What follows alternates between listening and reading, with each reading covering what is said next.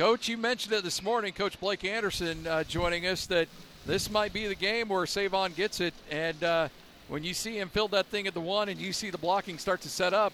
I mean, you almost beat him down the field. You showed that uh, four or five speed too down the sideline.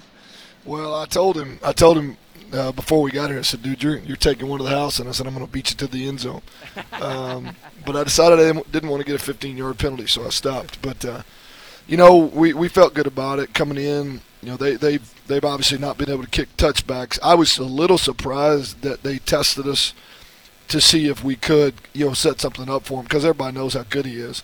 Um, they they clearly obviously got away from it later in the game and started sky kicking the ball, but when when they kicked it, I was like, here we go, a good scheme. We've been kind of preparing for it for a few weeks, uh, knowing that we'd get an opportunity when we played them, uh, just with their kicking situation, and got to give everybody credit because there's a big pile in middle field and no no no yellow flags. I mean, that's I was holding my breath looking for a yellow flag to be truthful. Hey, coach, it, uh, you get the, the go-ahead score, and I, I want to come back and, and talk a little bit about your, you know, again, the kids just kept kept at it. But I, I looked at Scotty after Leon goes in, and I, I said, "How's your heart?" And Scotty said, "Well, this is what cardiac arrest feels like." how, how, how's your heart doing? Oh, I'm I'm, I'm done. I'm spent. I'll be honest with you. They're killing me. I love them. I love them to death. But man, we don't do anything easy at all. We we we did so many things wrong tonight, but and it's it's crazy in the locker room. There wasn't any dancing. There wasn't any music going on. There was. I mean, they they knew it. They were relieved that we won, excited that we run, won, but it was it was it was super quiet in the locker room. And I'm like, I brought them up and I said, I. Number one, you need to be excited we won. It's hard to win on the road against anybody. I don't care what their record is. That's that's still a good football team. Yeah. They are going to get their wins at some point. They're big.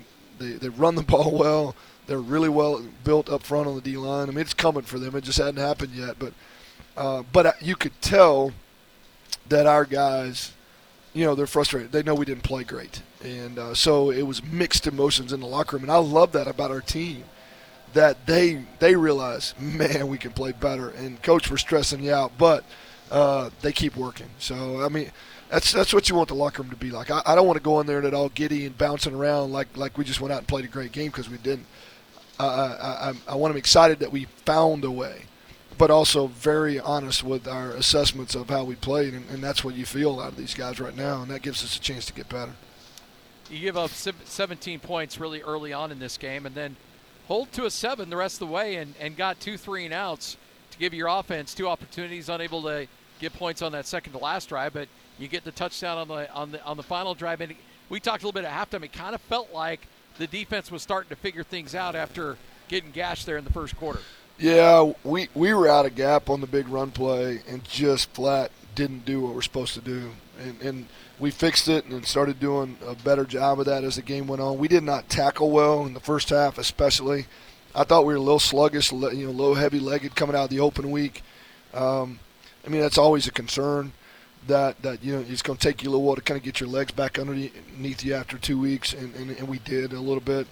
But man, I'm so so proud of how they how they played in the second half and and the turnovers that we created and the pressure we created on the quarterback and even some big tackles in open field when we had to have them. So yeah, super proud of how they they kept us in it until the offense was able to get something going.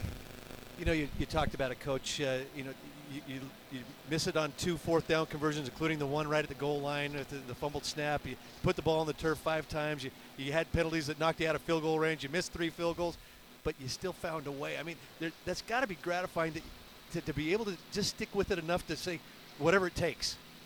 It's gratifying to know we got to win. Nothing else that you just rattled off is gratifying at all. uh, it's just gut wrenching that we played and we can't kick a field goal.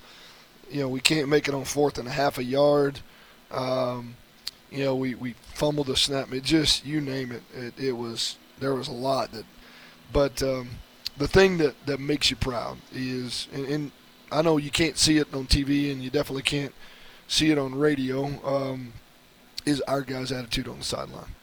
There's there's never guys pointing fingers and griping and you know blaming anybody. They just keep pulling. They just keep believing and keep pulling.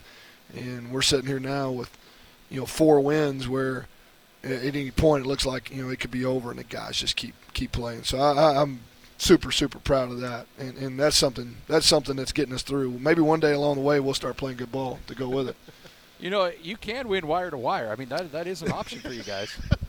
Yeah, apparently it is not. I mean, it's the first time we've had the lead in the first half. I think. Yeah. I mean, today, right? Yeah, I believe so. It so. didn't last long either. I mean, it was it was short lived. But if I'm not mistaken, that's the first time we've had the lead in the first half. We just cannot get out of our own way at times, and we're going to keep battling and keep getting better. Short week with a good football team coming in this week, so uh, hopefully, hopefully this Friday we'll play a complete game. You know, hopefully this Friday we'll put it all together. And all four wins, you've had double-digit deficits, and you've been able to overcome them. It's amazing. do have a question for you on uh, your philosophy. Uh, you were in second and long a lot, and we talked earlier this morning about uh, doing a little bit better on first down. Obviously, that didn't transpire as much tonight. Again, your philosophy on second and long, uh, where you run the ball quite often, is that because you've got them spread out and you've got fewer players in the box, and so that that's the smart call there? What's the philosophy there? Yeah, just don't panic. I mean, they're dropping eight, playing with four and five guys in the box, and you know, and we we end up popping some big runs in those situations. Now, obviously, when you hand it off and it doesn't go anywhere, and everybody boos and like, why didn't you throw it? But you, you got to be smart too. You got to be patient, and, and it wasn't pretty most of the night, but we got a couple of huge runs when we absolutely had. And you look right there to be able to run the ball in from the 12 or whatever yard line is. I mean, that's not a given by any means.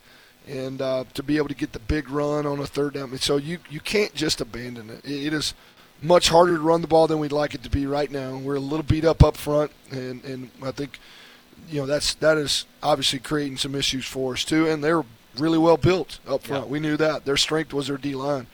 Um, so we're gonna we're gonna look at it and see where we can make some adjustments. But but a lot of it's just got to do with how they're playing us, and we have to get better at executing in those situations. Well, I don't know if this came from Doug Hoffman or Ajay, who's uh, just standing there next to you, but Ajay just sent this out. In 2013, under your buddy Matt Wells, Utah State lost to BYU and Boise State in back to back home games. They would then run the table and make it to the Mountain West Conference Championship, would not lose another game, including winning at UNLV 28 24. How about that? Well, So, dude, I'd take I'd take that there's one. the bar. I'd take that one if we get it done. At, at the rate we're going, if I can survive it, I mean, if my heart doesn't give out between now and then, I don't know. So, you know, we're not even we're just talking about the next one, and, Yeah, I and I. I would love for that to be the result. But we're just talking about the next one, and it'll be all we want come Friday night. So hopefully, if the fans are listening, pack it out and let's get crazy. Let's make it hard for them to hear. And uh, our guys, I promise, you'll play hard for sixty. you know, Coach, I, I looked at Scotty at the very end, and uh, there was an old phrase by somebody that uh, was dear to this franchise, uh, the professional franchise here in Las Vegas, that said, "Just win, baby." That, that was Al Davis. that Yeah. Said that, and uh, so we kind of talked about that at the end, and uh, you know, you kind of feel that way here tonight. Just great job sticking with it and getting the W tonight. Congrats, yeah, Coach. kids, kids deserve Oh, it, man. The kids deserve it. They just they don't quit, man. They just keep playing and keep fighting. So, uh, super proud of the guys. Appreciate it, guys.